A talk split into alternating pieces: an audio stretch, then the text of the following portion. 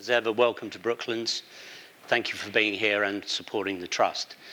A special warm welcome to our guests. Hope you're enjoying the evening and it's good to see you. I'd particularly like to welcome some people. First of all, Sally Jocelyn and her family. You're very welcome to be here. Ron Ayres and Richard Noble, both very welcome and good to see you. For those who don't know me, and most of you do by now, I'm Steve Clark and I have the pleasure of organising and hosting these events along with the team.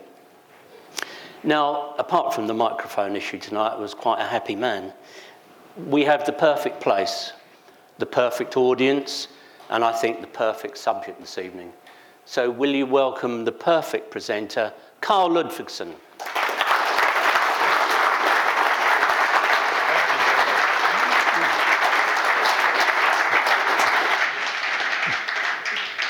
Thank you so much. Thank you. Ladies and gentlemen, it's a real pleasure to be with you this evening. I am so excited to be talking to you about Reid Railton. Let's just start back at Cherry Tree House in Alderley Edge in Cheshire. Reid was born in 1895, and here we see him a few years later on the back lawn of the house with various hoops and tracks and devices and so on, setting up a track of some kind. We don't know the details, but it's clearly a motor track. He did build a kind of soapbox derby car in his youth. We don't have pictures of that, unfortunately. We do, however, have him behind the wheel of the family's new Sunbeam 2530 horsepower car. This was the top of the Sunbeam range, an 800-pound automobile in 1912, Railton 17. He's just checking out the controls and making sure everything is in order. He studied at the University of Manchester, as it would be called today. It had a little different name in those days, but he graduated with honors in mechanical engineering. He immediately was given an apprenticeship at Leyland up in Lancashire, and then completing the apprenticeship, he was made assistant to Perry Thomas, who was chief engineer. He shared, in a way, the chief engineering with another chap, but he was in charge of the design and engineering of Leyland products.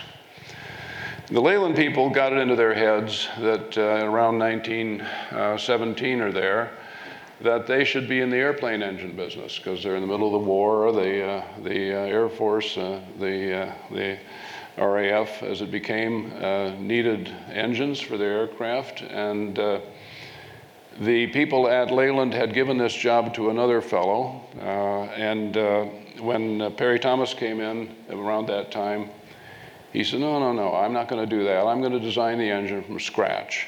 And the Leyland people said, fine, which was interesting because he had never designed an engine in his life. But he came up with Railton's help with a 7.2, no, that's not right, an aero engine, an X8 design, practically all aluminium, overhead cams, shaft-driven overhead cams, and a built-in starter motor next to the crank. It had a system of water cooling through the crankshaft to the main bearings, etc. An extraordinarily advanced and amazingly light engine for its time. Railton was called away to the service during the development of this engine, so he didn't take part in all of it, but he had quite a bit to do with it. It did not make production. It was a bit late in wartime, and it didn't reach production, but it was a fantastic technical exercise. As was the next thing that Leyland decided to do, which was to make a luxury car. After the war, number of companies, Guy, a truck maker, started making a luxury car, and Leyland did the same.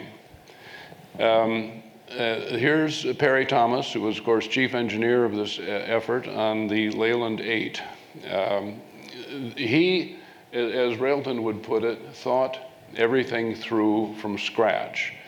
There was no, oh, we'll do it like other people do it with the Perry Thomas. Here he is at the wheel of his one of his test cars for the Leyland 8.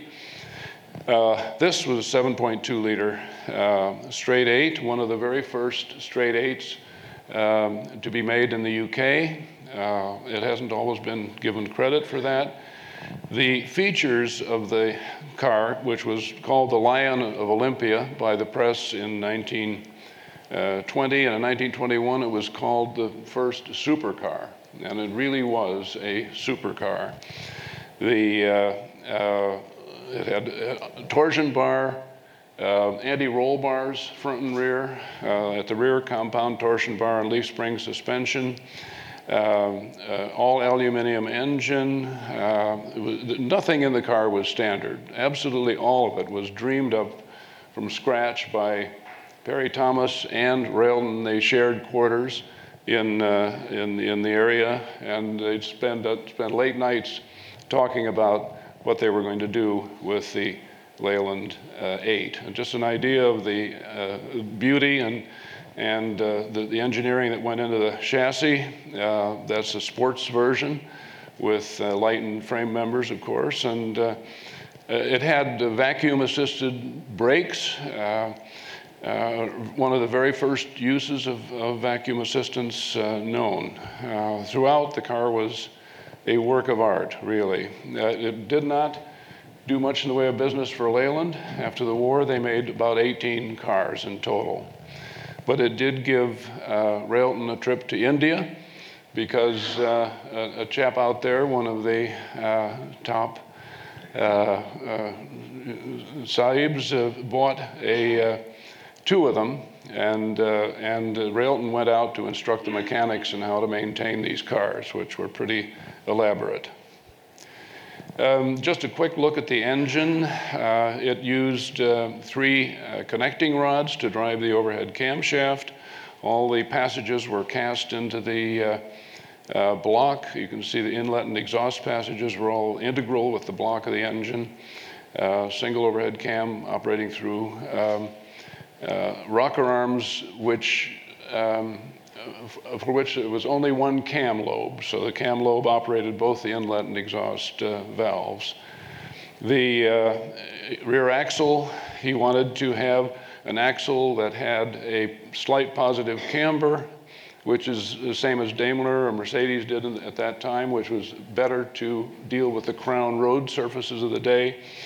So, but he didn't do it the way Daimler did it. He did it partly the way they did, which is with two ring gears and pinions, but he put the differential at the input the differentials at the input to the axle gears right here. So, very good-looking cars. As I say, there were town cars, roadsters, cabriolets, produced, and Leyland, I think, made the last cars sometime around 1925 or thereabouts. But Thomas was a fascinating man. He didn't know how to drive before he started this lark with Leyland, but he caught up very quickly. He learned to be a pretty darn good driver, and the attraction of Brooklands was too great. So at one point he said to the chaps at Leyland, "Look, I'd like to take one of our cars and just drop off some accessories and sort of lighten it a bit, and then we can show people at Brooklands how quick it is and how reliable and so forth. We'll do some demonstrations." And one thing led to another, and pretty soon the car you see there looked like this. And you can see it's the same basic car. The frame is the same, and the anti-roll bars are in place, and so on. But here it's being tested on the road with Railton riding side saddle with with Perry Thomas. And this was, at the time, one of the fastest cars at Brooklands. It was capable of lapping in the high 120s, around 130. And Thomas raced it very successfully against heavyweight rivals at Brooklands. There's another shot of Thomas with Railton in the car during some testing that they were carrying out. Thomas was a meticulous tester, except he would not test on Fridays. Fridays were off limits for him. He didn't do any testing on Fridays. I don't know why, but he had some reason for doing that. After the war, this was getting into about 1923 when he built this racing version of the Leyland. And the Leyland people said to him, Perry, we love you, but you either have to be our chief engineer or you have to be a racing driver. And he'd really been hooked by Brooklands, and so he said, I'll leave and I'll take up racing at Brooklands. And he did with success, and his assistant, Railton, left at the same time. They had access at the time to some new development engines that Leyland had, about 1.5 liter 4-cylinder overhead cam engines. And that resulted in a certain number. Perry Thomas used them for some vehicles. And Railton took one and modified it in 2-liter form and put it in an available chassis. And this is the result. And this is about 1924. And the SR Special, he did this together with Henry Spurrier III, who was about his age and was a Leyland, son of a Leyland chief. And this became the Spurrier-Railton Special. And he wrote on the back of this picture, this is the first car that I made. This is my first car, really. And from that development of the engine for that car, he produced the power unit for his own car, which was the Arab, which he arranged for he did the complete design and production of this car. The engine was, as I say, 2-liter overhead cam. This one has a single carburetor. Some had twin carburetors. They got a very good press comments. They never appeared in any motor show. They were produced in various body styles. This is one of the Arabs, very handsome coupe. They were raced by private owners. This was at, Shelsley, I think. No, Prescott, I think. Yeah, Shelsley, okay. And did quite well there. He also produced a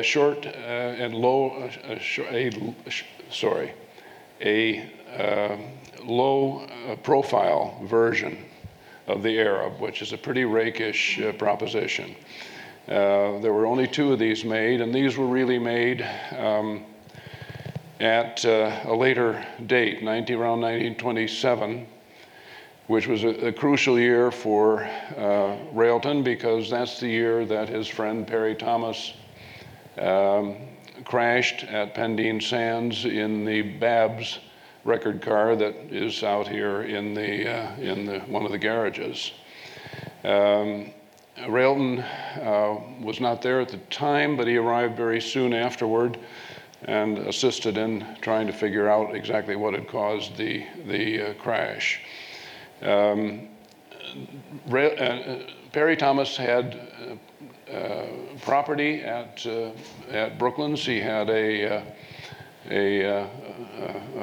house, not really a house, it's kind of a bungalow called the Hermitage, where he lived, and he had workshop facilities here, and he was assisted by Ken Thompson, a New Zealander, helped him with business matters, and Ken Taylor, who was an excellent machinist and mechanic. And they had been working with Thomas, and they had the idea of setting up on their own, sort of taking over the Thomas patrimony, if you will, and forming Thompson and Taylor engineers, and that was all very well. They could do that. They managed that quite effectively, but they didn't have a chief engineer. And here was Railton sort of getting on with his Arab car and so forth. And they talked it over, and he became the chief engineer of Thompson and Taylor in 1927. And the last Arabs were built at T&T here at Brooklands. Another quite different project was underway at the time that Reid arrived at T&T. This was backed by the Riley company, the building of a special sporting car using the 1.1 liter Riley overhead valve engine, which was proving to be a terrific little engine. As probably most of you know, it was quite sensationally lively for its size. Had high-placed camshafts with rocker arms to the incline valves and so on. Very, very neat little engine. And the Riley people said, yes, let's see what you can do down there at T&T in making a sporting version. And this was supposed to have been, the story is this was started by Perry Thomas, but it wasn't really. Nothing had been done to speak of when Thomas died. So Railton got to work on it, and here he's demonstrating the lowness to the ground of the first prototype of the Riley Brooklands. In this car, as you can see, he sank the seats below the frame. The frame ran right along here and very high, much as in the standard car, and then it was tweaked together at the back. But that is the prototype, and he raced that car at Brooklands quite successfully. This is one of, he made a few racing efforts at Brooklands, and this was one of them. It lapped very close to 100 miles an hour, which for a 1.1 liter car was regarded as sensational at the time. But he wasn't satisfied with that approach, and so he used some of his experience with the Arab. And the Arab, the frame of this sports model was very low. It was just really low, and it was underslung at the rear. And then it went up to the engine bearers. And he used the same technique for the production Riley Brooklands, with the frame down at the bottom, underslung at the back, and then curving up at the front to join the built-in bearers of the Riley 4. And here he is with one of the four cars that T&T prepared to compete in the TT in Ireland in 1928. Brooklands Riley did win, but it wasn't one of the winners class, but it wasn't one of the works prepared cars. The T&T people became very involved in racing these cars. They managed teams, managed the pits, and prepared the cars for racing for Riley. And Riley liked it so much and realized that they had a hot property on their hands. So after 20 were made by T&T, Riley took over the production of the Brooklands, as it became known. I don't know how many were made. Someone may know, something more than 100, certainly. Another job around that time was a special one-off, or two-off, I think, for Daimler. Daimler had, as you may remember, a big adventure with sleeve valve engines. And they had a big sleeve valve 12-cylinder, 7.1 liters, 150 horsepower. And they had a few lying around, and they had the idea of, they had a customer or two in mind, and they engaged T&T and Railton to design a chassis that would be a low slung chassis that would use this engine. And this is the first of the ones that he did. I think this still has a conventional gearbox, but the ultimate car, as produced, had a pre-selector gearbox, and this is around 1930, and this is just the time that people were starting to use pre-selectors. And Railton at T&T was a pioneer in the adaptation of pre-selector transmissions to motor cars of various kinds. He came up with a very unusual way at the rear of having an underslung frame, underslung springs, and very, very compact design at the back of the car to a tubular structure back here to hold the rear spring mounts and the heavy tires and so forth. So, and this produced ultimately one of the most phenomenal looking automobiles ever to take the road. Really a stunning car. I think there is some controversy about how many there were. Were there one? Were there two? Were there three? I tend to favor two, but you could get when you get with Daimler people, there's a lot of different speculation about it. But this car still exists in this form, and it's a concours winner wherever it chooses to go. A wonderful machine. Now, a new engine enters the T&T world. This is a cross-section of the Napier Lion engine. It was a W12, three banks of four cylinders.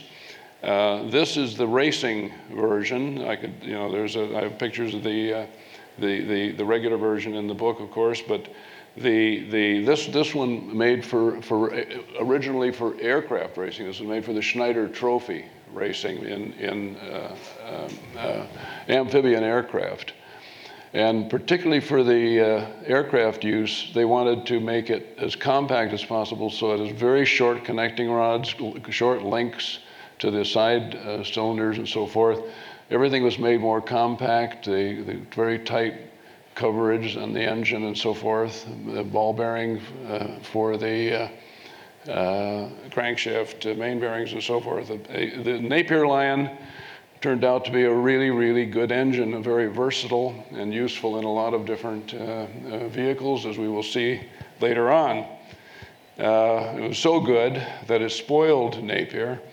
They went into the 30s not developing any new engines, and eventually this kind of caught up with them, and they tried to rush ahead of themselves, and anyway, it didn't help there. In the long run, it didn't help, but in the short run, they made a lot of money out of the Napier Lion. The use of the Napier Lion, let me just check my notes. Yeah, the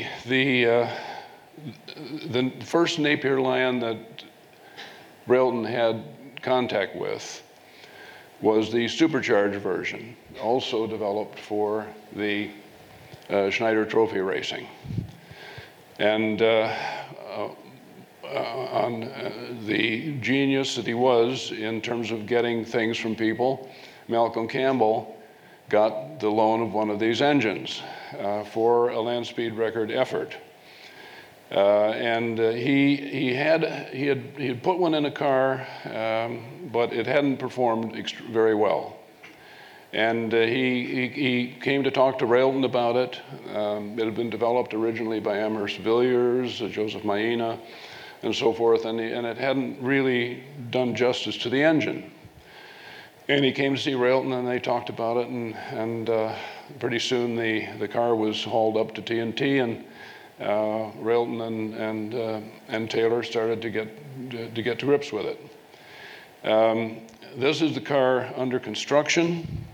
This is what we call Bluebird 3. These are not official numbers, but they give an idea of the stage of development of the car. The big job that Railton had with the Bluebird 3 was to lower the driving seat. And he did this by making an offset rear axle and a transmission that drove through the input shaft was low, and it was all in direct gears, so it drove through all the gears to the output shaft, driving shaft. So that allowed the driver to sit much lower in the car. And here's Reid with Ken Thompson, Ken Taylor, Malcolm Campbell, of course. And here's Railton in his typical posture. Don't look at me. I'm not important. I didn't do anything. I'm just you just happened to catch me here by mistake. He's a very, very self-effacing individual. And you'll see this again, this posture. Anyway, this became the power unit of Bluebird 3. In 1931, they achieved almost 246 miles an hour with this at Daytona. And in 1932, almost 254. So pretty good going with the engine and car. This is a view of this Napier-powered Bluebird 3, which in my view is one of the prettiest of the land speed record cars, certainly of this era. A very handsome automobile, here being demonstrated where? At Brooklands, of course.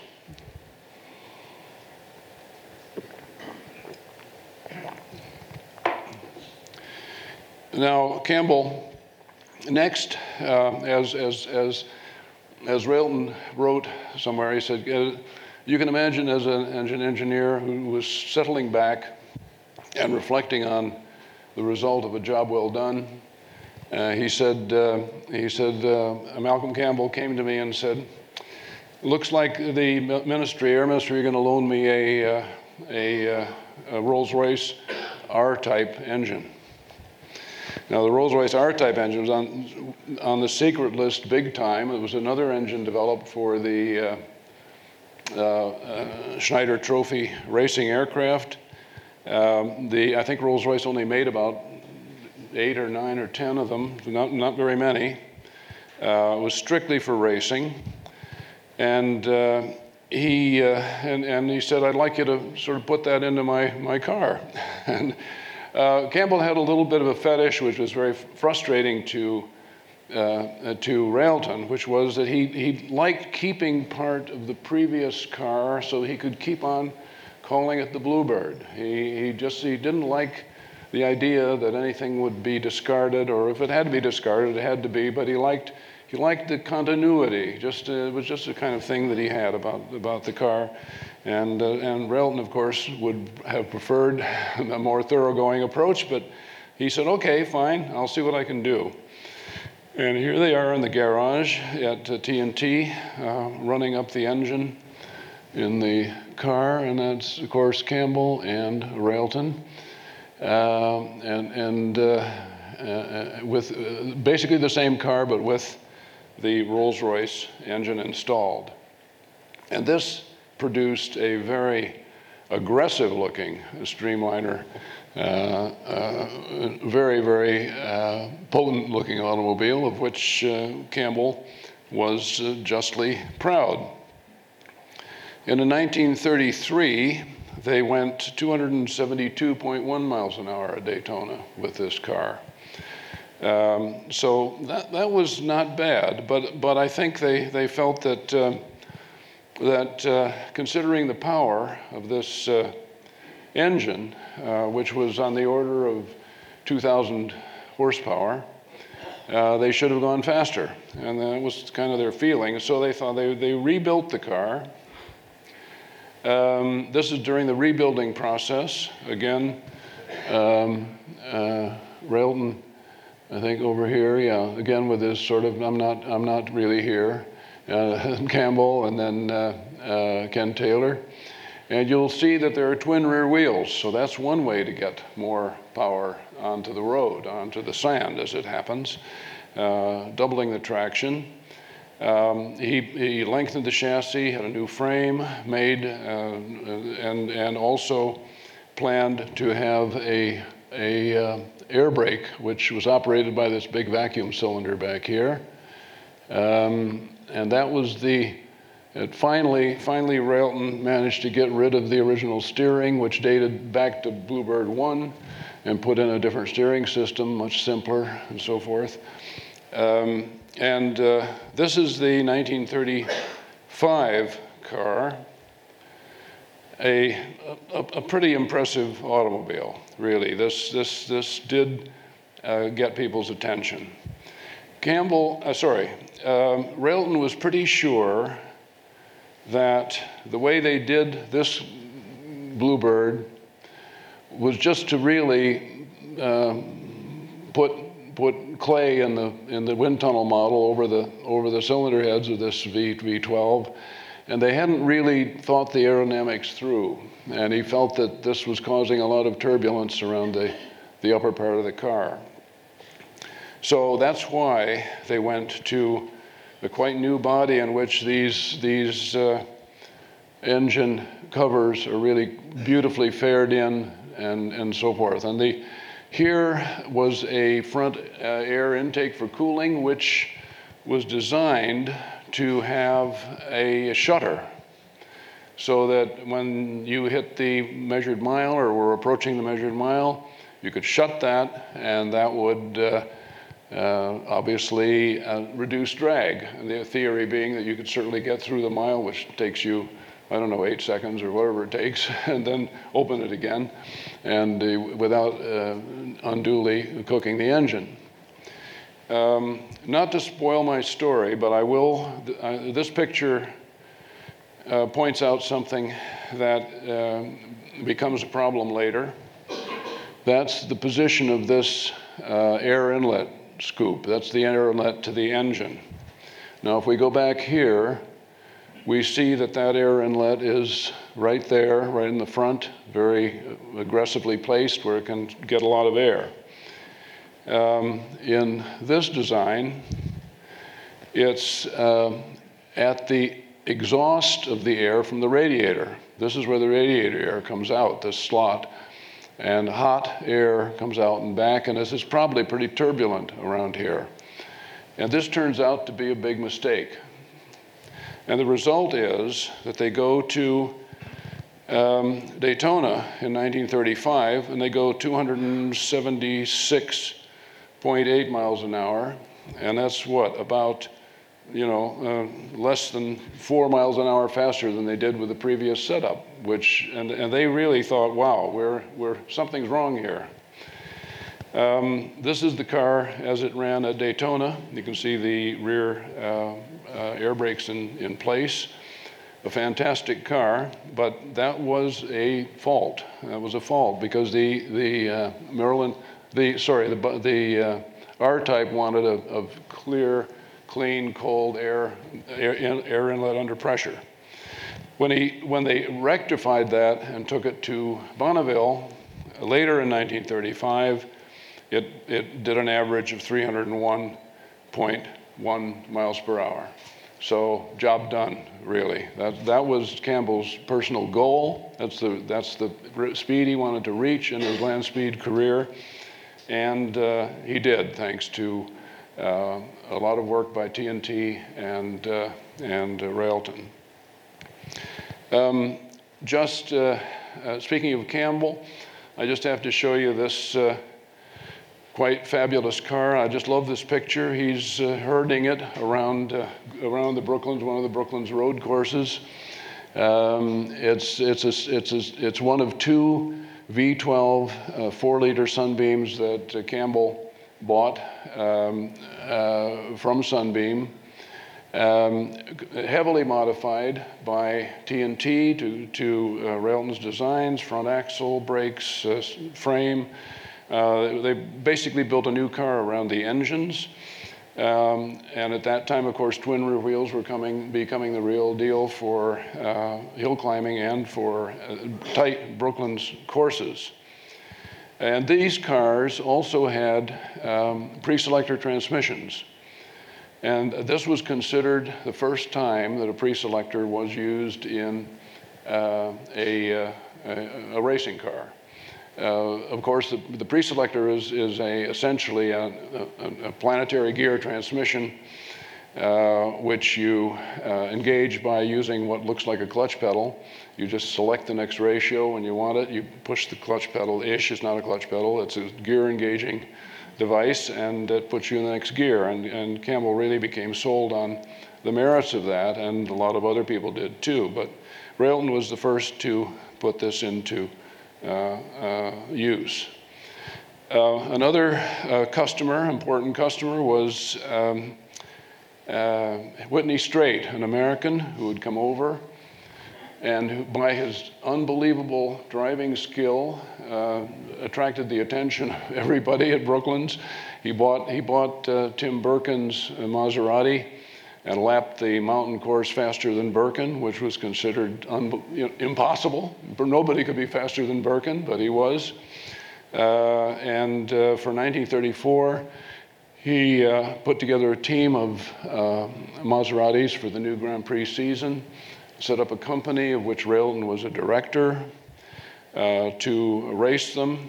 And this is one of the Maseratis with a special cowl, also with preselector transmissions, a number of other modifications, a special supercharger drive, and so forth. That these cars ultimately won a lot of races, but they weren't successful in Formula One, or which it was in those days. 1934 also was the introduction of the Mercedes-Benz and Auto Union Grand Prix cars. And a reworked Maserati wasn't quite going to get the job done.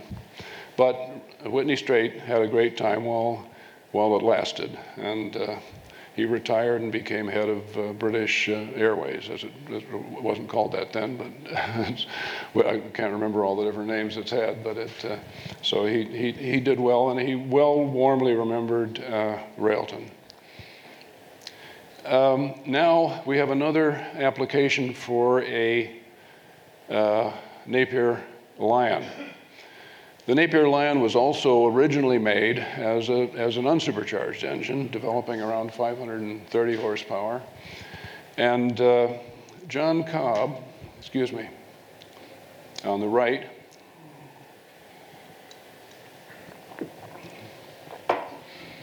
he loved big cars.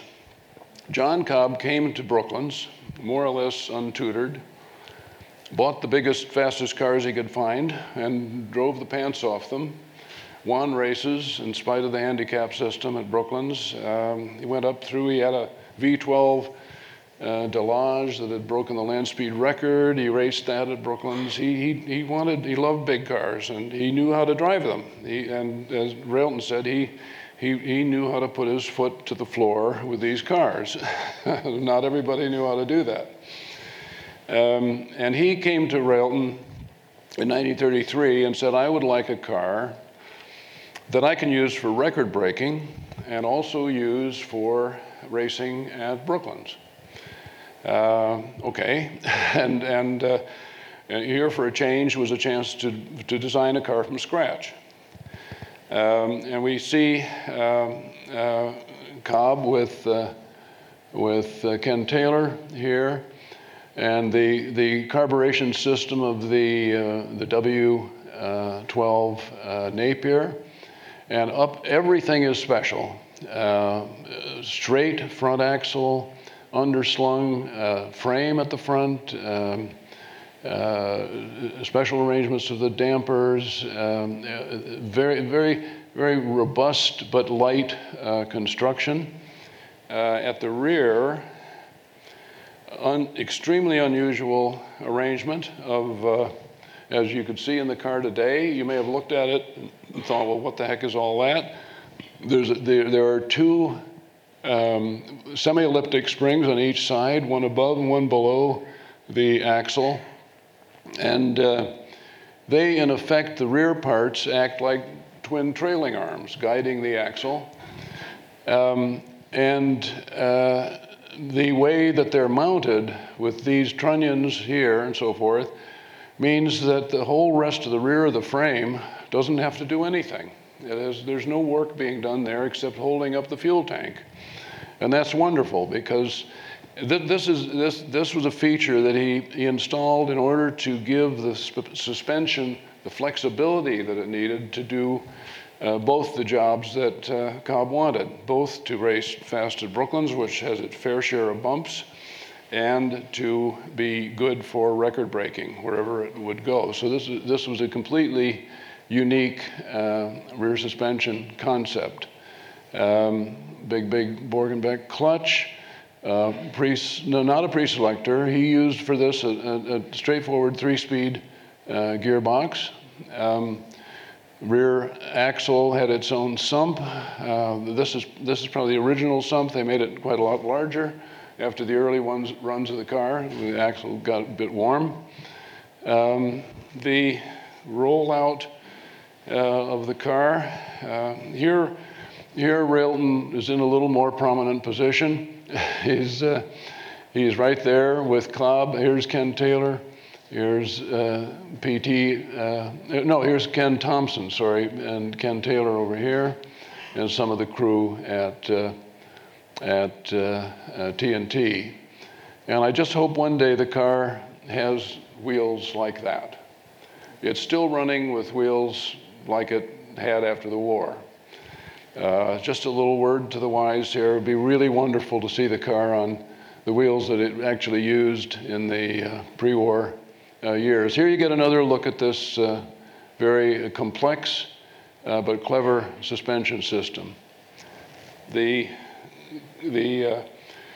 Cobb car became, at Brooklands, of course, this is the Napier Railton. It became the legend. It set the lap record for the circuit at 143.44 miles an hour in 1935, and that's, you know, a long time back. There were four more years of racing, or for 3.5 anyway, and nobody beat it. It wasn't beaten. That's pretty remarkable. A lot of people tried, but they didn't succeed. It went to Montlhéry. At the time, was considered in France, the big bank track at Montlhéry was considered better than Brooklands. It was a tad newer. It was made in the early 1920s, and it was thought to be the better place to go record breaking, and that was true up to a point. And up to a point when the car spun out of control and went into the infield, and the French had to get a tank out to haul it out of the ditch that it ended up in.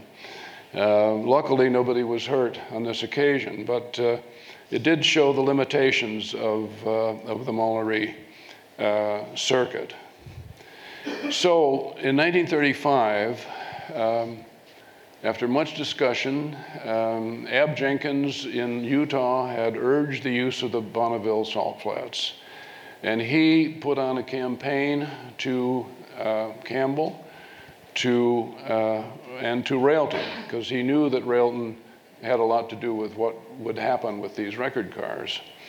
And he finally sold Railton on the idea that they ought to try going to Bonneville, which they did in the late summer of 1935.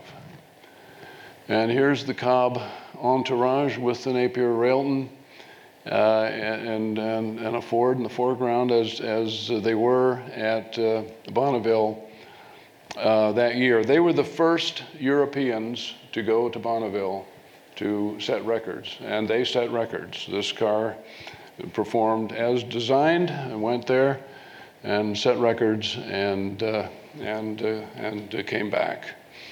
And I mentioned Campbell going to Bonneville in 1935. He went after Cobb, so Cobb showed the way.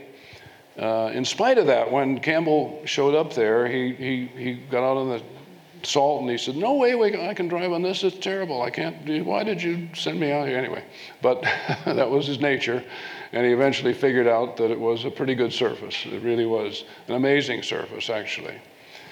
1936, the car came back. Here there are a few features that are a little different. There's a kind of, you know, the exhaust pipe here is manifolded so that it's not, you know, flames aren't coming out in front of the driver at night to disturb him. We have very large section tires on front versus the ones on the back.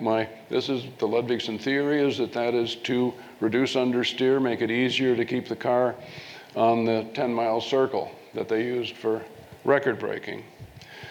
The ultimate, here's another tweak that was introduced for the 1936 season at Bonneville, was a starter. This is a car starter. It's a starter motor with a bevel drive to this engageable wheel that can, you know, operate against the rear wheel to start the car, because the problem was that if the engine stalled somewhere on the 10-mile circle that was pretty far away, you'd have a lot of trouble getting the car going again. Railton dreamed this up, and the boys at TNT designed and made it, and fabricated it and installed it. The ultimate record set included 167.7 miles an hour for 1 hour, and 150.16 miles per hour for 24 hours. Those were the top records that the car set. Pretty good going. And they were eventually, in the latter part of the 30s, beaten by George Eyston with a much more advanced car. And by Ab Jenkins. He built a new car with an aero engine and so on, and he went faster. But when Cobb and the Napier Railton were running, they were very fit competitors. Another task came to TNT. Raymond Mays had convinced Humphrey Cook to fund a building of a team of single-seater racing cars. These were the first purpose-built British road racing automobiles, the ERAs, which were launched in, 1934. And so they started work on it in 1933, and Railton and TNT got the assignment of designing and building the chassis complete of these cars. They built the engines at Bourne, the ERA headquarters. They were based on a Riley engine. They were made in 1.1, 1.5, 1.2 liter sizes. But the suspension was quite straightforward. It was another one of these jobs, as Railton said, that people didn't want too much money spending on. So he didn't try anything too fancy. He kind of went along the sort of Alfa Romeo lines of the time, except he hung the leaf springs rather differently, did some different things with the drive shaft arrangements, and used the pre-selector transmission again. As a hallmark of the designs he was using. And here's Raymond Mays trying one out at Brooklands, testing one of the cars.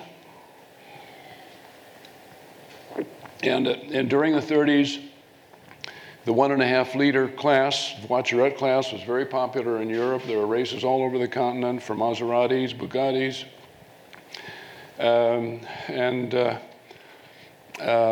ERAs, and the ERA became a popular car, if you can call that, a racing car popular. They made a decent number of them, and they were racing every weekend all over the continent, very, very successfully through 36, 37, by 38.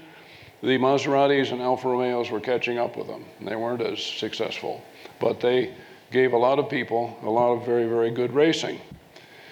And they raced after the war. They competed in the first Grand Prix races of the 1940s and early 1950s as well.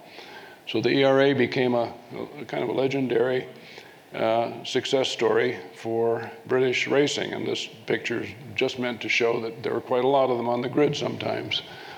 And they were pretty successful. A friend of Railton's was a fellow named Noel Macklin. Macklin was the man behind the Invicta car. And in the early 1930s, 1933, thereabouts, 32, the demand for the Invicta was folding up. It was fading away. People were not keen on buying these expensive big cars. The guys at Macklin's residence and the workshops behind it were looking around for something else to do. And they discovered the Hudson Terraplane, which was a remarkably lively American six-cylinder car initially, then an eight-cylinder car made by the Hudson Company. And they thought, maybe we could make something out of this Terraplane that would be attractive and interesting for the UK market. And they came up with the idea of the Railton car. And this is quite a nice sketch by Max Miller showing the basic idea of the original Railton, which they called it. Macklin said, "Do you mind if we name this car after you?" And he said, no. But he said privately, he said, "I hope this isn't going to do too much to what I consider to be my reputation," one way or the other. All in all, the Railton car enhanced his reputation. Luckily, through the 30s, the Railton was a very, very valid and very exciting motor car. Just a little tweak here, technical tweak.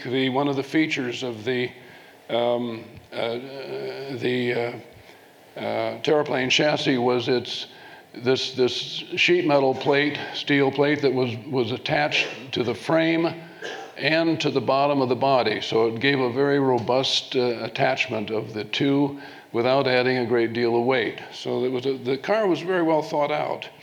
It had, I won't call it a great competition career, but it did compete in some events, and Railton took it with his friend and colleague Sammy Sampietro on outings to test the car for use in long-distance rallies like the Alpine Rally. And here he's in Italy on one of the passes during this adventure.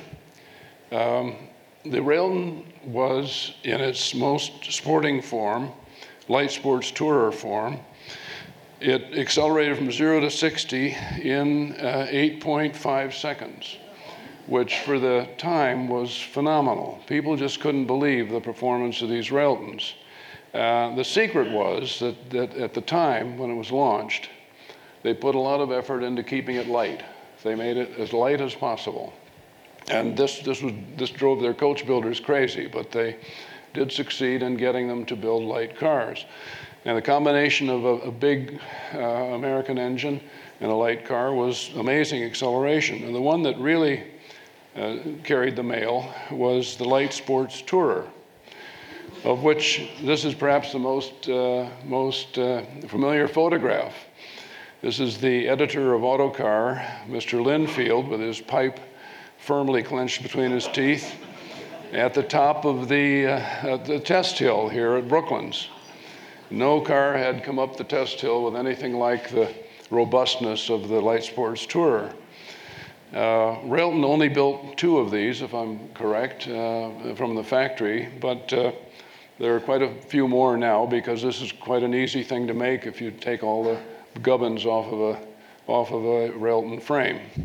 The Railton car did win a good reputation for Reid and some earnings, because obviously he did have a license arrangement with Macklin, and he was he was interested in what was happening with the car. He didn't contribute greatly to the engineering, but he was involved, and he was very, he was interested in what Macklin's policy was on the types of car to build and so forth. So they had a lively relationship in that respect. And just an idea of other Railtons were more elegant, and they progressively got heavier as customers wanted more luxurious bodies and so on. So during the 30s, the performance was said to suffer somewhat, but still pretty remarkably good. And they were impressive cars, as we saw several of them here today, thank goodness.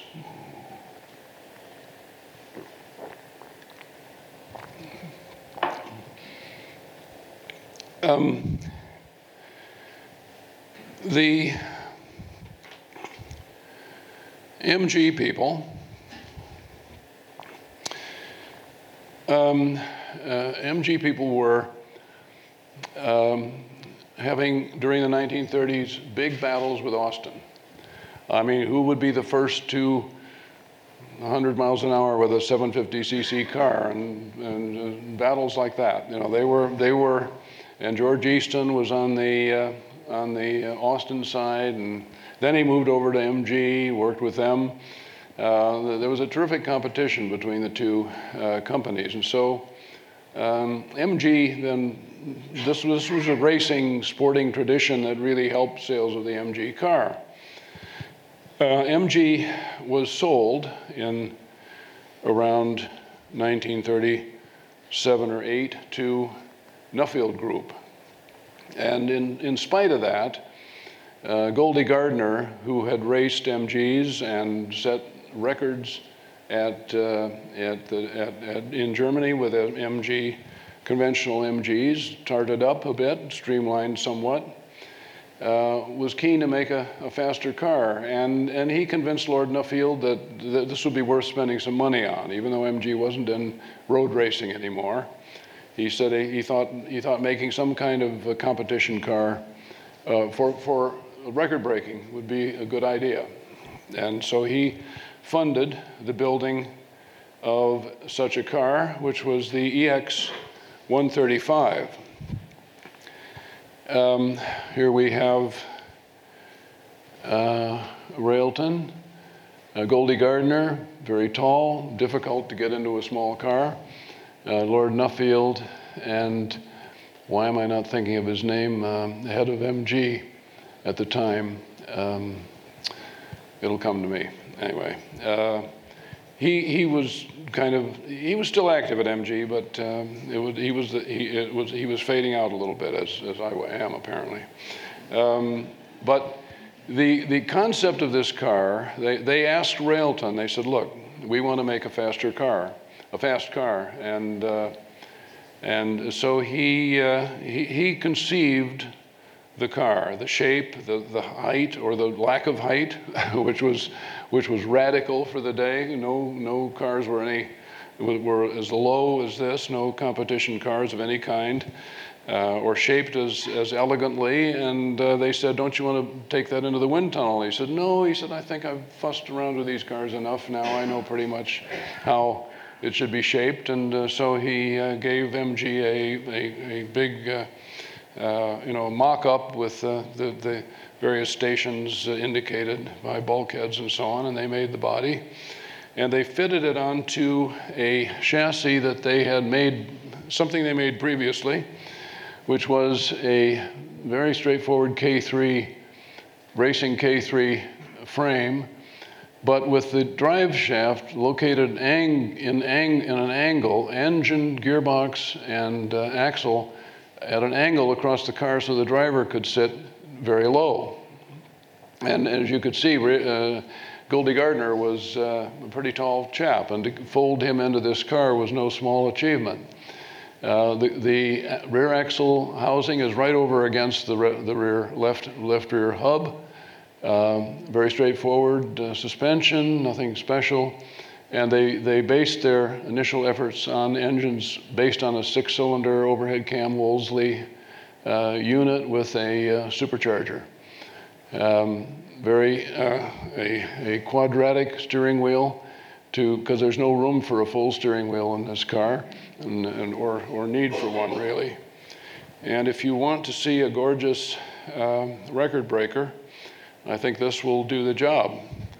This is the EX-135, and it was first shown. The first picture was its launch at that was in July of 1938. Gardner is here on the special road built in Germany for record breaking. This was a stretch of Autobahn that was paved across completely from one side to the other. When they weren't using it for record breaking, they put, like stanchions and flags and things in the middle of the road, so the people wouldn't be driving willy-nilly all over the place. But it was a completely paved road, as you can see here. A phenomenal stretch of road, which was about 15 miles long, including a couple of gently curved sections at the ends. In May of 1939, with a 1.1 liter engine, he was timed there at 203.5 miles per hour for the kilometer, 203.2 miles per hour for the mile. No, yeah, for the mile. It was a phenomenal accomplishment. The first time they ran the car was at a different venue in Germany, late the year before, and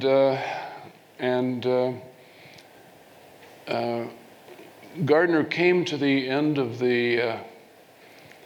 of his first run. And he asked one of the mechanics to come over, and he said, "Greg, what gear am I in? What gear am I in?" It went so fast that he thought it must. And he saw on the tack the figure. It was so high. He thought he was in third gear. He hadn't. He thought maybe he forgot to shift into high. The car was so. The air did not exist for this car. There was no air in the world that could slow it down. It had a fantastic career, this car. It set records. At one time, it held of the 10 classes, it held records in 5 of them. The 5 smallest, from 2 liters down to 350 cc. And Gardner got it out again after the war, set more records.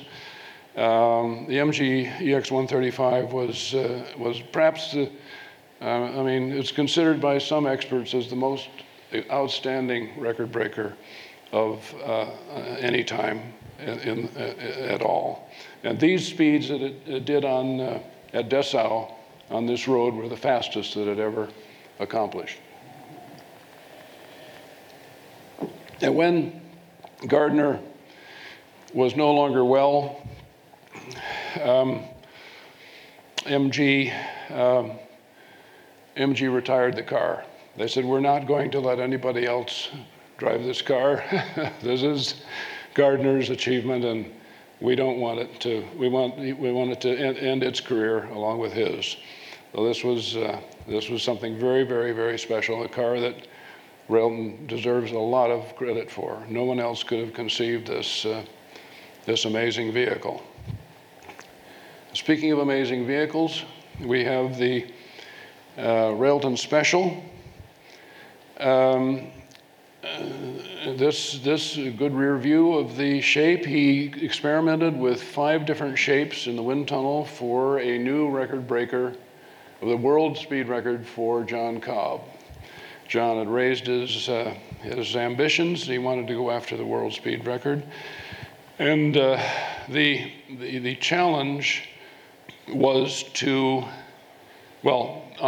the challenge was to use 2 supercharged Napier Lion engines, because that's what Cobb had.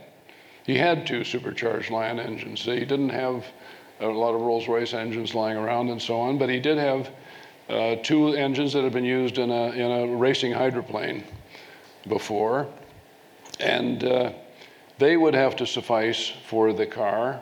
I can just go ahead to show you the structure of the car, in which the engines are placed in a sort of diagonal position.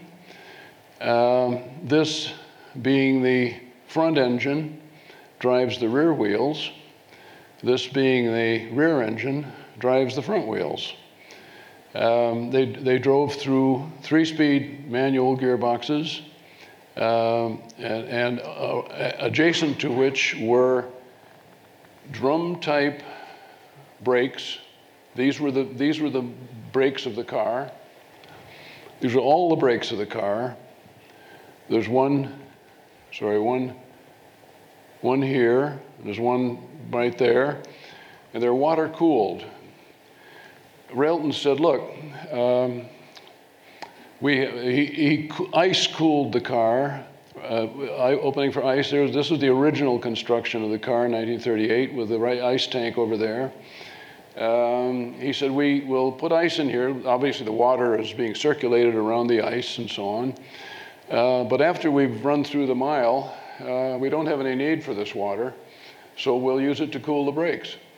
So the system automatically, when Cobb applied the brakes, delivered water to all inside and outside of the external contracting brake drum of the right on the drive shaft of the car.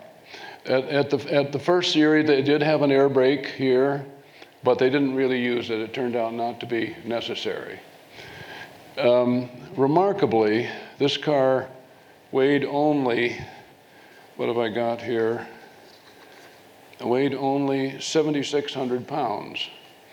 Now that's not a lot when you consider those engines probably weigh 1,700 pounds each or something like that. I should have looked that up, but I haven't. But they to make a car that light. Well, one of the ways he did it was the frame. The frame is a backbone frame, which runs between the engines in an S-shaped pattern, back to the rear wheels, which are suspended by two upper radius rods and a lower triangle, and the front wheels, which are suspended by upper and lower wishbones. And I put a lot of effort into trying to understand this car. The details of this car have never been properly explained until now. I can say that with the help of an engineer friend of mine, we figured out everything about the Railton Special, and it was very frustrating at times trying to get straight exactly what they did, and then the changes that they made between 1938 and 39, very significant changes in the suspension. And, fantastic car. I was just determined to figure out everything, and there's only one thing I don't quite understand, but which I will mention. Here's where Cobb is sitting. There was no place else to put him. There's no room in the car for a cockpit anywhere else other than right at the front. And the attitude from Cobb would be, if you say that's where it should be, Reid, that's where we'll put it. And that was he had total confidence in what Railton would do with the design of this car. And here, of course, is Reid Railton. Chap's working on the body in the background. And these are slave wheels. They were not the wheels used in the record runs.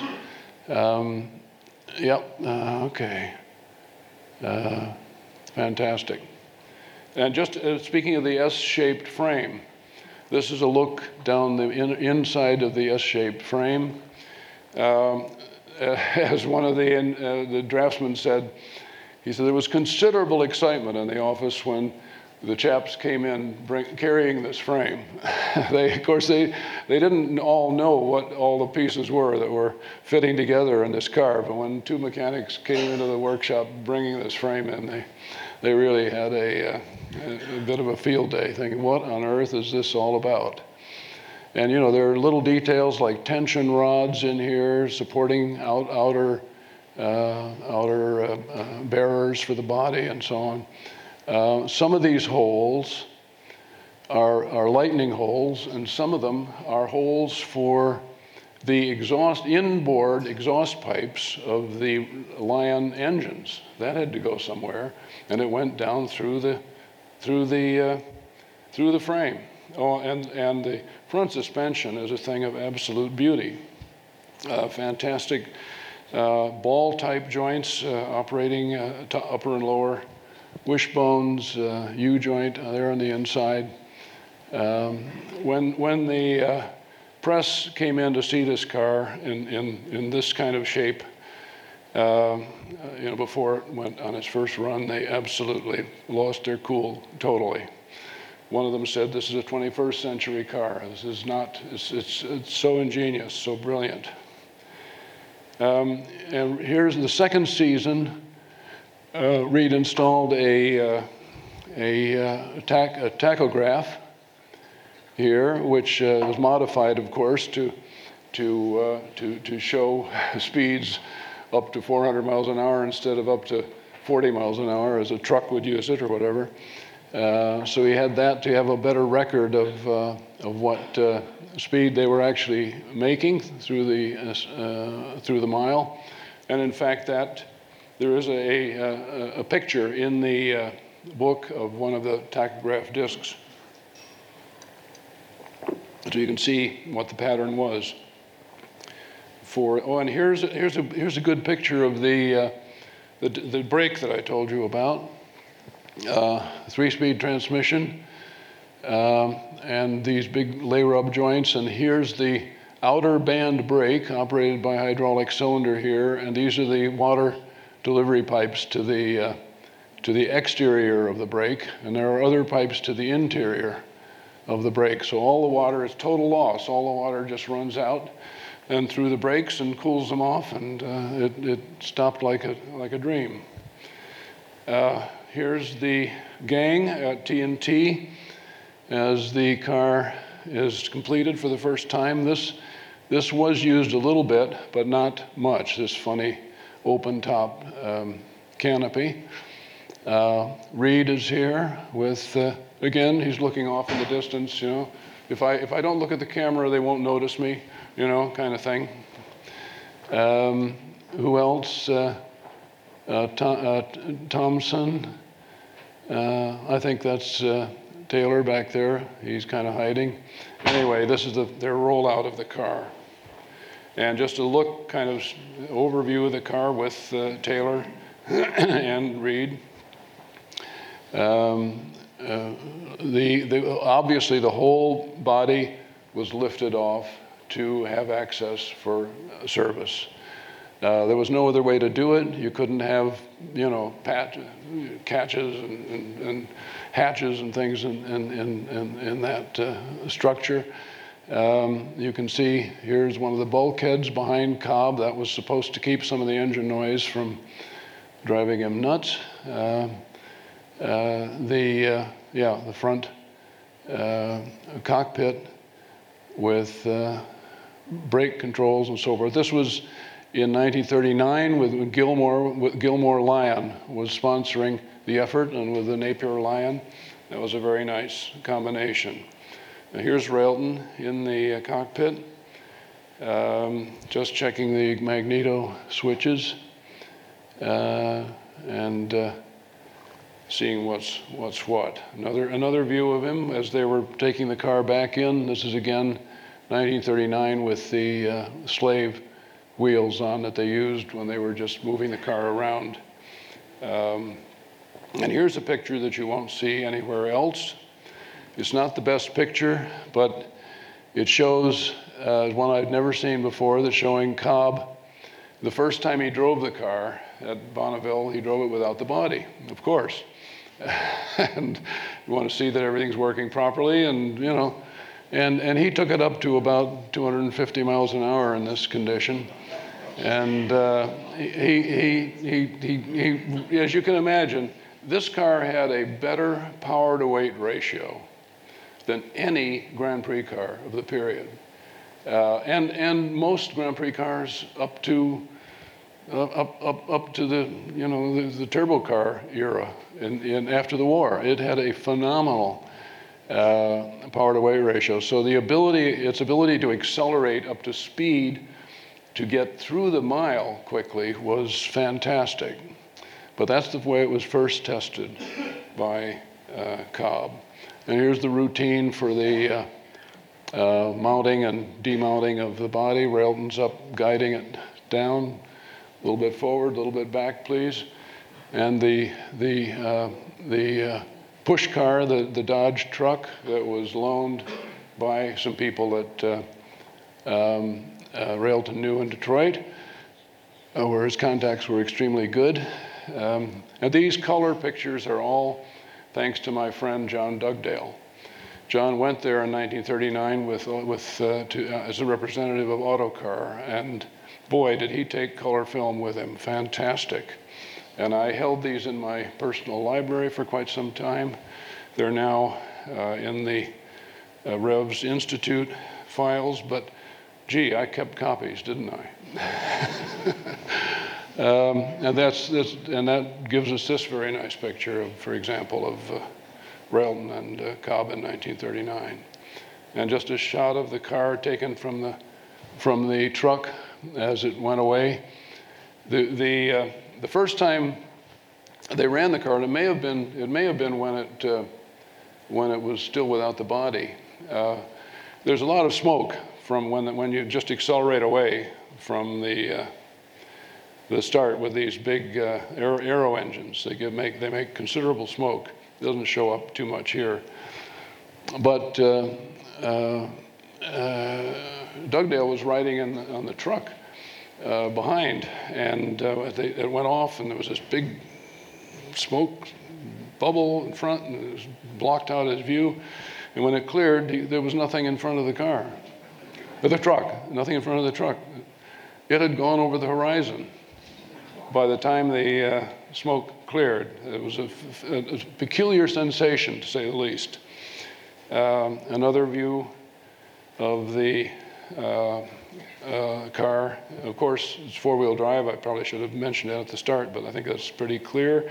And in order to have only four wheels, Cobb had to get the weight down, and Cobb and Railton had to get the weight down. So this was according to Dunlop. Dunlop had a rule of how much weight you could put on each one of these tires. George Eyston had a car with two Rolls-Royce engines in it, and to handle its weight, he had to have eight wheels. So he had four in front in a kind of tandem arrangement, and then four and across in the back. And that's in the book. There's an appendix about his car, his book, his car. The Napier Special. Well, in 1936, is that right? Yeah. No, 1938. It did just over 350 miles an hour at Bonneville. And that was a record until Eyston just topped it. I think he went 355, something like that. They came back in 1939. They went 369 miles an hour. And then they returned in 1947. When the average speed was 394.196 miles per hour with a one-way run of 403 miles an hour, which for Cobb, he was pretty happy with that. He wouldn't have minded around 400, but it was getting kind of late in the season, and the salt wasn't really very good, and so they didn't make another effort in 1947. But what a car! And here they're getting, and Railton's getting a bit of, you know, congratulation. He's accepting it, you know, calmly after the 1930 run. And Cobb there as well, and Earl Gilmore of Gilmore Oil, and various nabobs.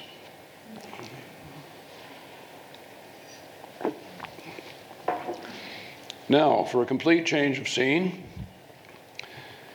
Campbell decided, okay, I've done 300 in my car, now I want to go for the water speed record.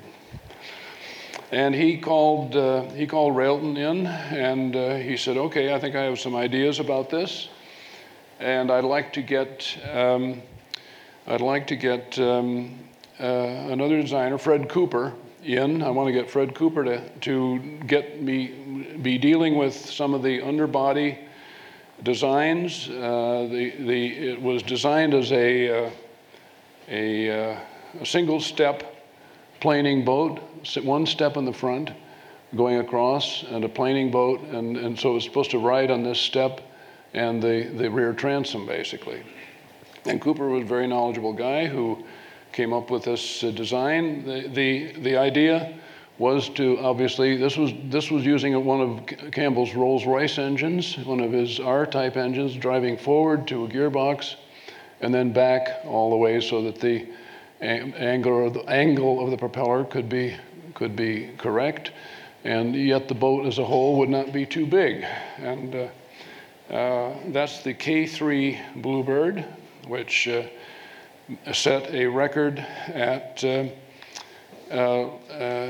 Italy in 1938, 130.86 miles per hour, new water speed record.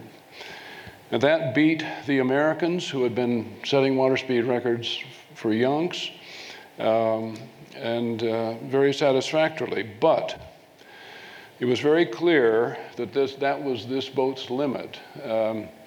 Campbell, he said it felt, like it was kind of riding on 2 points, one at the front, one at the rear, and he didn't. The handling was good enough for 130, but he knew that was the limit of the boat. And Railton, of course, by the late 1930s, was spending more time in America, and he was finding out about what the American hydroplane people were doing.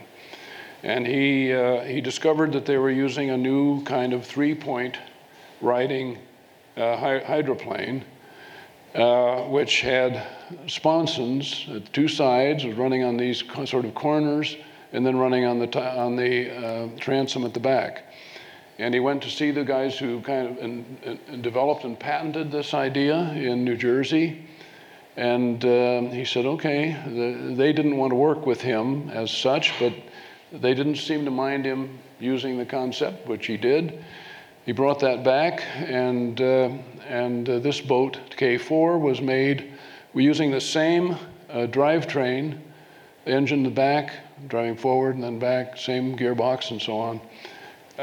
And right out of the box, literally, in 1939, this K4 went 141.34 miles an hour, upping the record substantially and with no trouble. And it was a terrific achievement, and that record stood for a long, long time, well into the post-war era.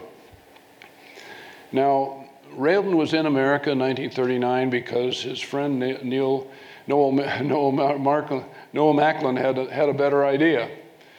He said, I know we're going to need good boats to chase submarines in the coming war, and I have a clever idea for using a kind of mass production to produce such boats, and I think I know the architects who can design them, and I think I know the engineer who can go to around the world and find the best engines for such boats.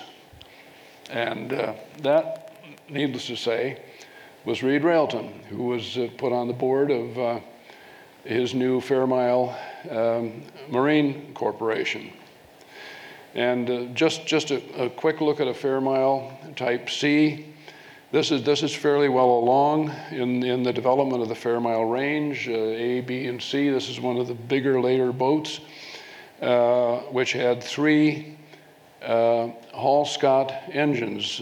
Railton, came up with, he was convinced that Hall Scott, which had a factory in Berkeley, California, were the people to go with. They had the designs, they had the capacity to produce, and a reputation that was quite good. And they were keen to work with Macklin.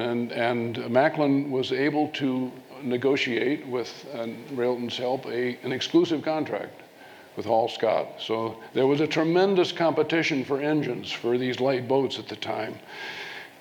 People were trying to figure out where they could get engines for them. So by tying up Hall Scott as a source for the Fairmile boats, Railton did a terrific job. And Fairmile people introduced a supercharged version of their engine, using a supercharger from a McCulloch company in Wisconsin. And I can't give you chapter and verse, but I'm sure that they used some of Railton's know-how in developing this engine. And that was the ultimate version of the Hall Scott Defender engine. With this more powerful engine, Hall Scott needed a better reversing gear.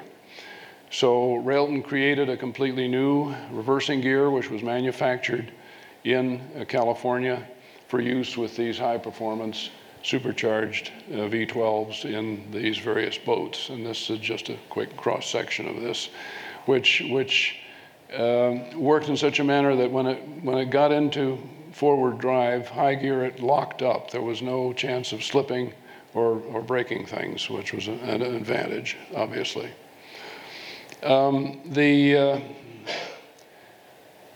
Meanwhile, it's quite a long story, but how shall I put it? Okay.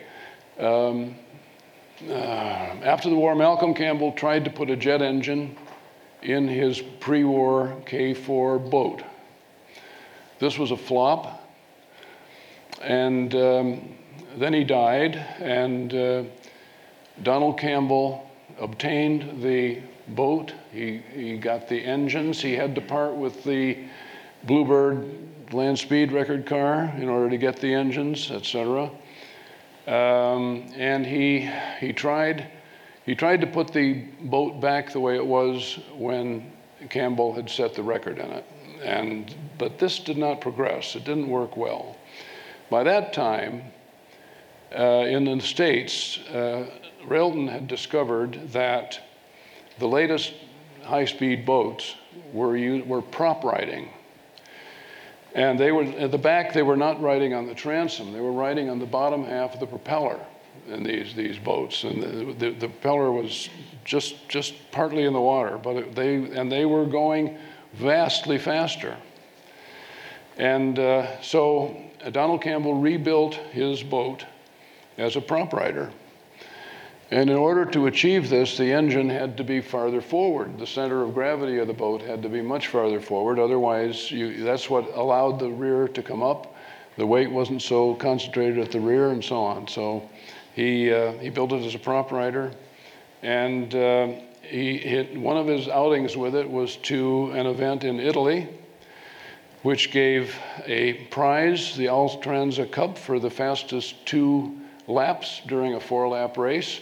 And although they had trouble getting away, and so they were not winning the race overall, they easily won the Altranza Cup.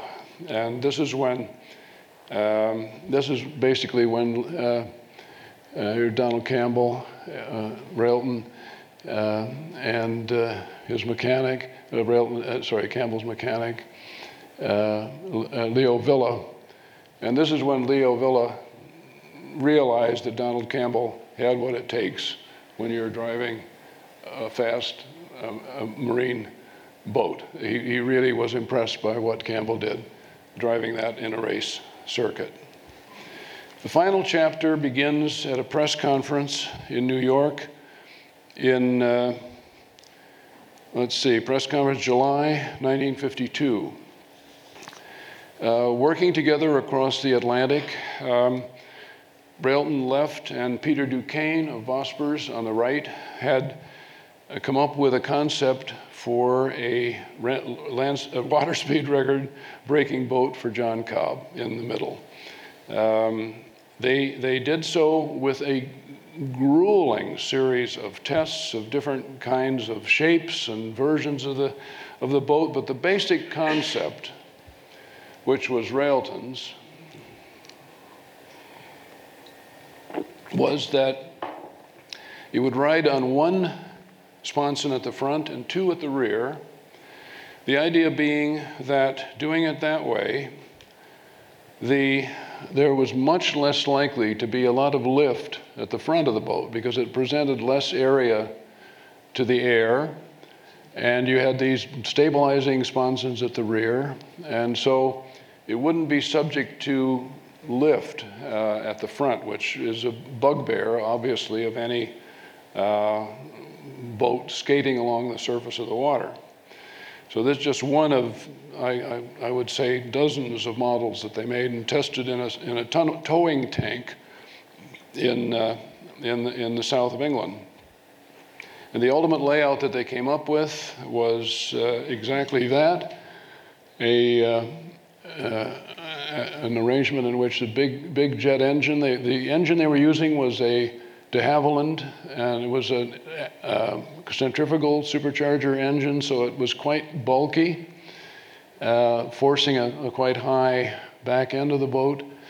It rode on one ski or one skid or one planing surface here, and one at the end of each sponson on the side. That was the concept.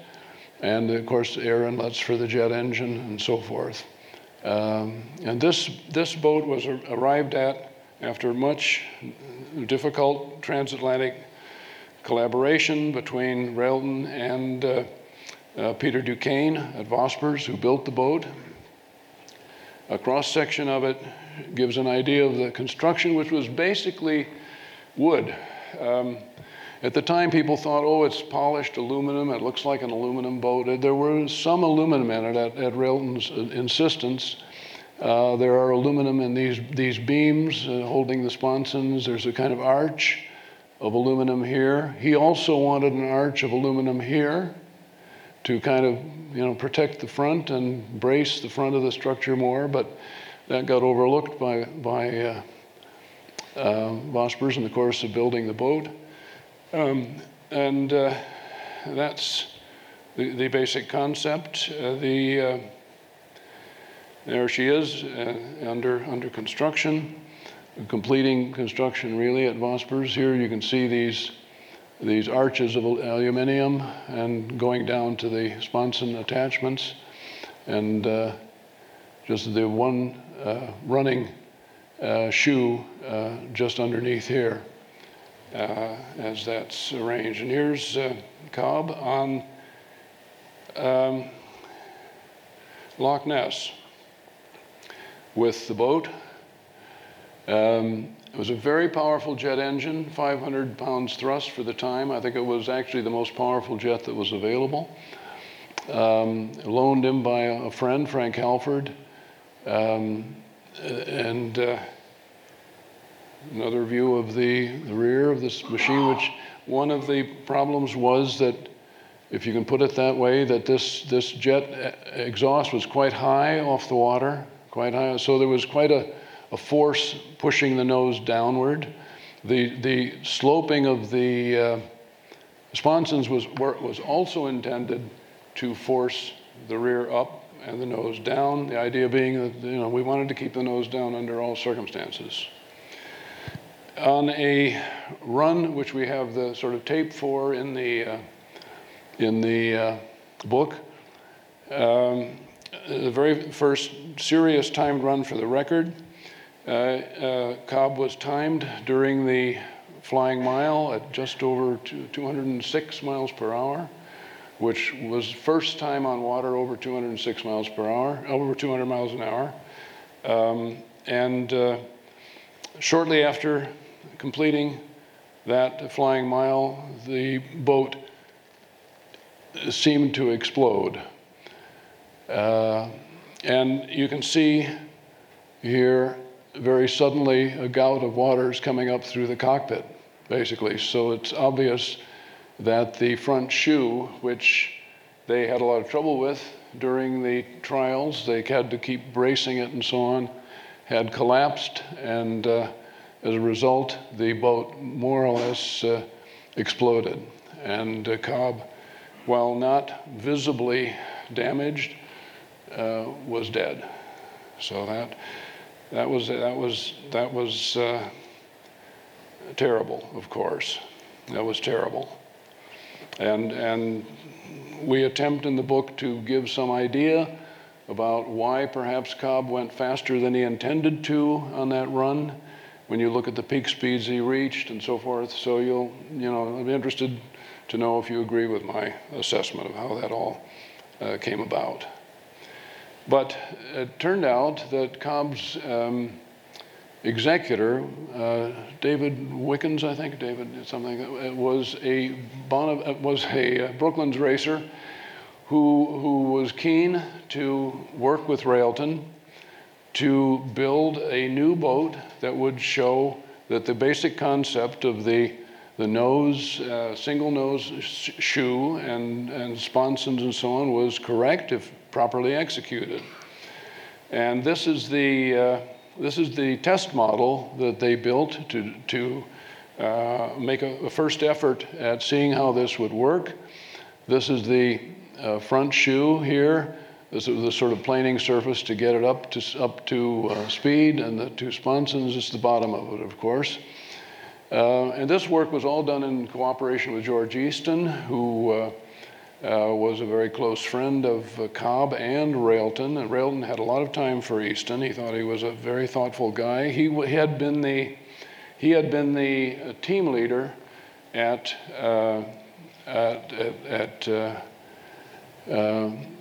Loch Ness when Cobb crashed. So he knew something about this problem and about the situation they were in. Anyway, Eyston,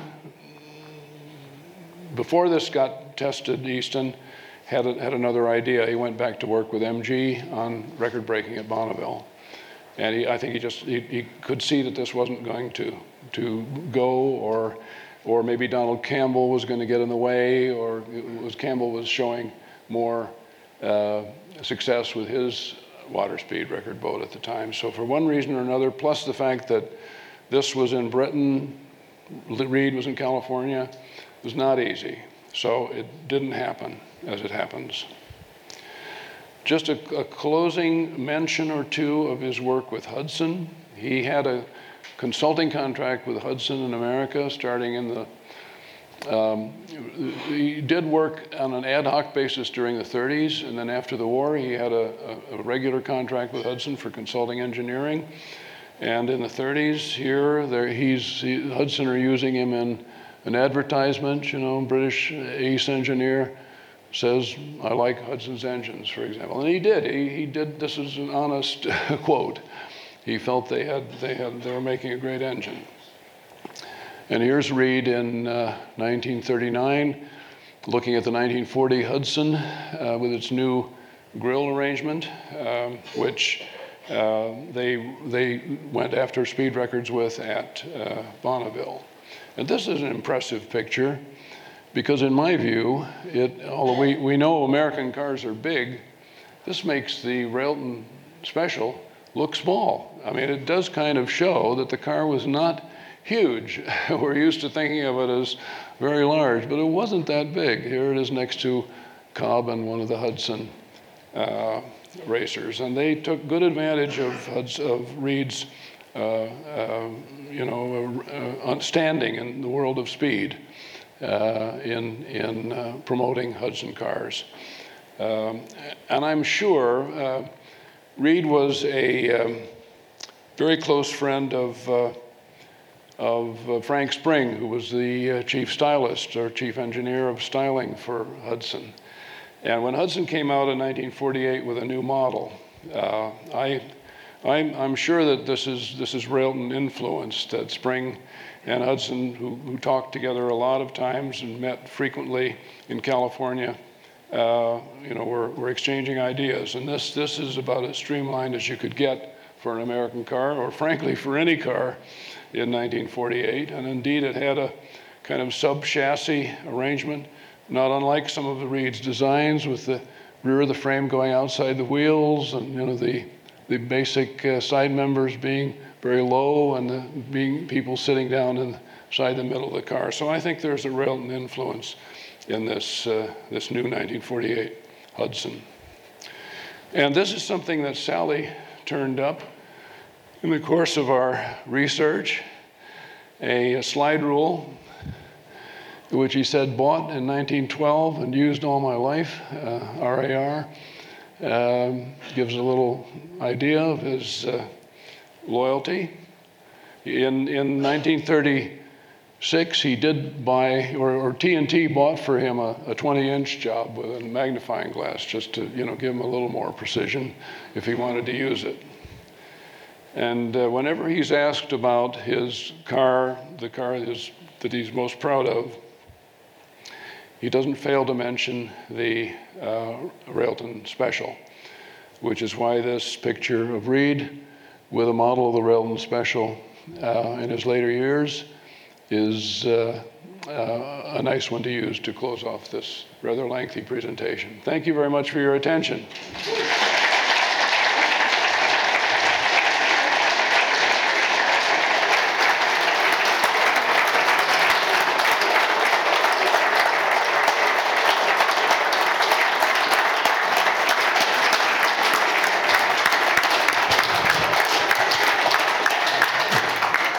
Ladies and gentlemen, I'm acutely aware of the time at the moment, and there's a few people squirming a little bit. Are there any questions? We can just take a few, because there are a couple of other things we want to get through. Any questions?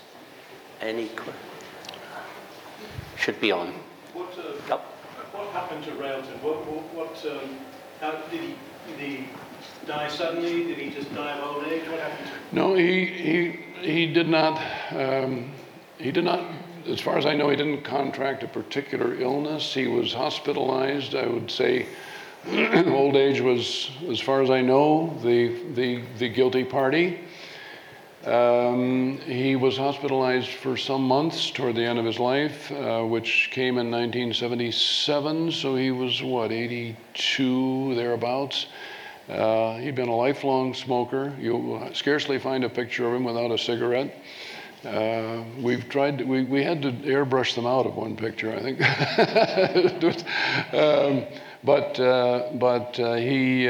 He liked the outdoors. He enjoyed the California, the backwoods, and up on the mountains and so on. That was a wonderful country for him, so he was, I'd say natural causes.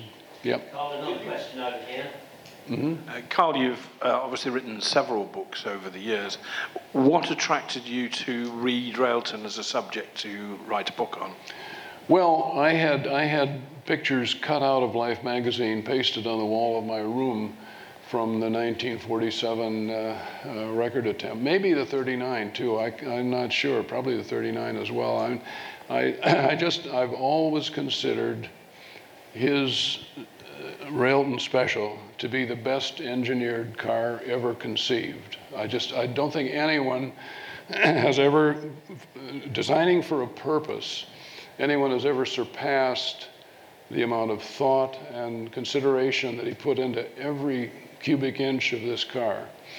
So it's always been my feeling that it really was his.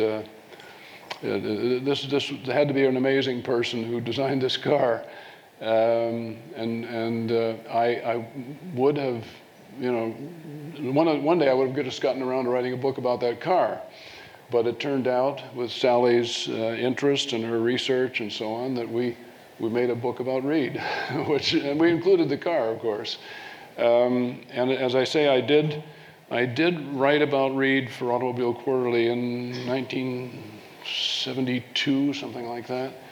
I got a lot of satisfaction from doing that, and now I've written something that's 40 times longer than the article I wrote at the time. One more question, ladies and gentlemen. Yes. There we go. That brilliant AQ story that inspired you, you interviewed Reid on that time. Could you just tell us a little bit about the man? I spoke to him on the phone. Oh, it was on the phone. Yeah, I did. My friend Dean Batchelor. And I explain in the book that Dean Batchelor had designed a Bonneville car that took a lot of ideas from the EX-135.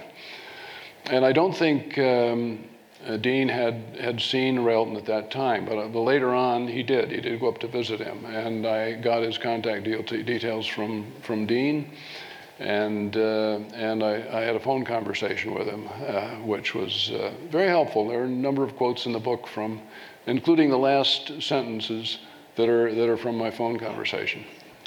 I wonder if Sally could tell us a little bit about her father. I mean, his character. I mean, I'm amazed he had any time for children.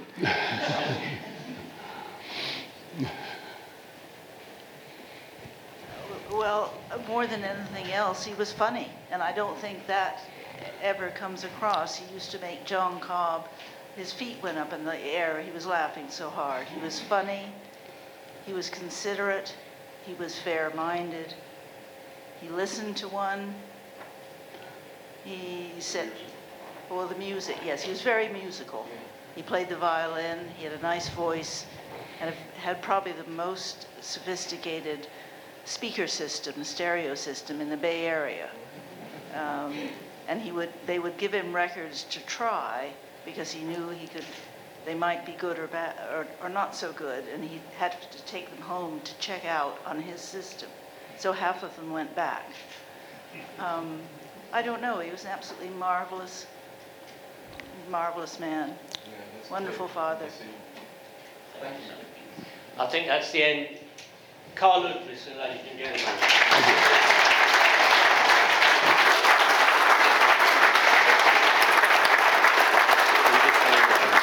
Now, one final thing that we'd like to do. Sally and I had several conversations via the phone, and we let her know that a couple of weeks ago, our director and chief executive, Alan Wynne, we had an evening here, and when he retired, and we auctioned an original painting of the Napier, of our Napier, Railton. And Sally wanted a bid for it, and I said to her, probably not a good idea. I couldn't let her know because we've had another one done for you. So if you'd like to come up, if you wondered what was behind the checkered flag, this is by our artist in resident who's here tonight, John Wurr. John, if you're still here, thank you so much for doing this. Sally, that's for you. It is a limited edition for you to take back home. Thank you very much indeed. That's an absolute pleasure. Me.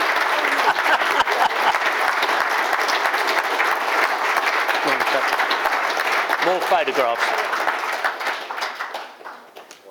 Okay. Get Simon's ear in at the same time. Thank you. Lovely. Thank all you yours. Thank you. Much. That's an absolute pleasure. Thank you for being with us this evening. Okay. Next highlight, raffle time. Don't worry, there is a can of WD-40. Good man, thank you very much indeed. Ladies and gentlemen, we're in a great audience. There's one person I want to thank, that's Rebecca Lepard, for helping me create this evening's event. Thank you for your time. And thank you, see you again. And the books are on sale. Eric's just waving at me. The books are on sale at a phenomenal discount, and they will be signed. So form an orderly queue. Thank you very much indeed, ladies and gentlemen.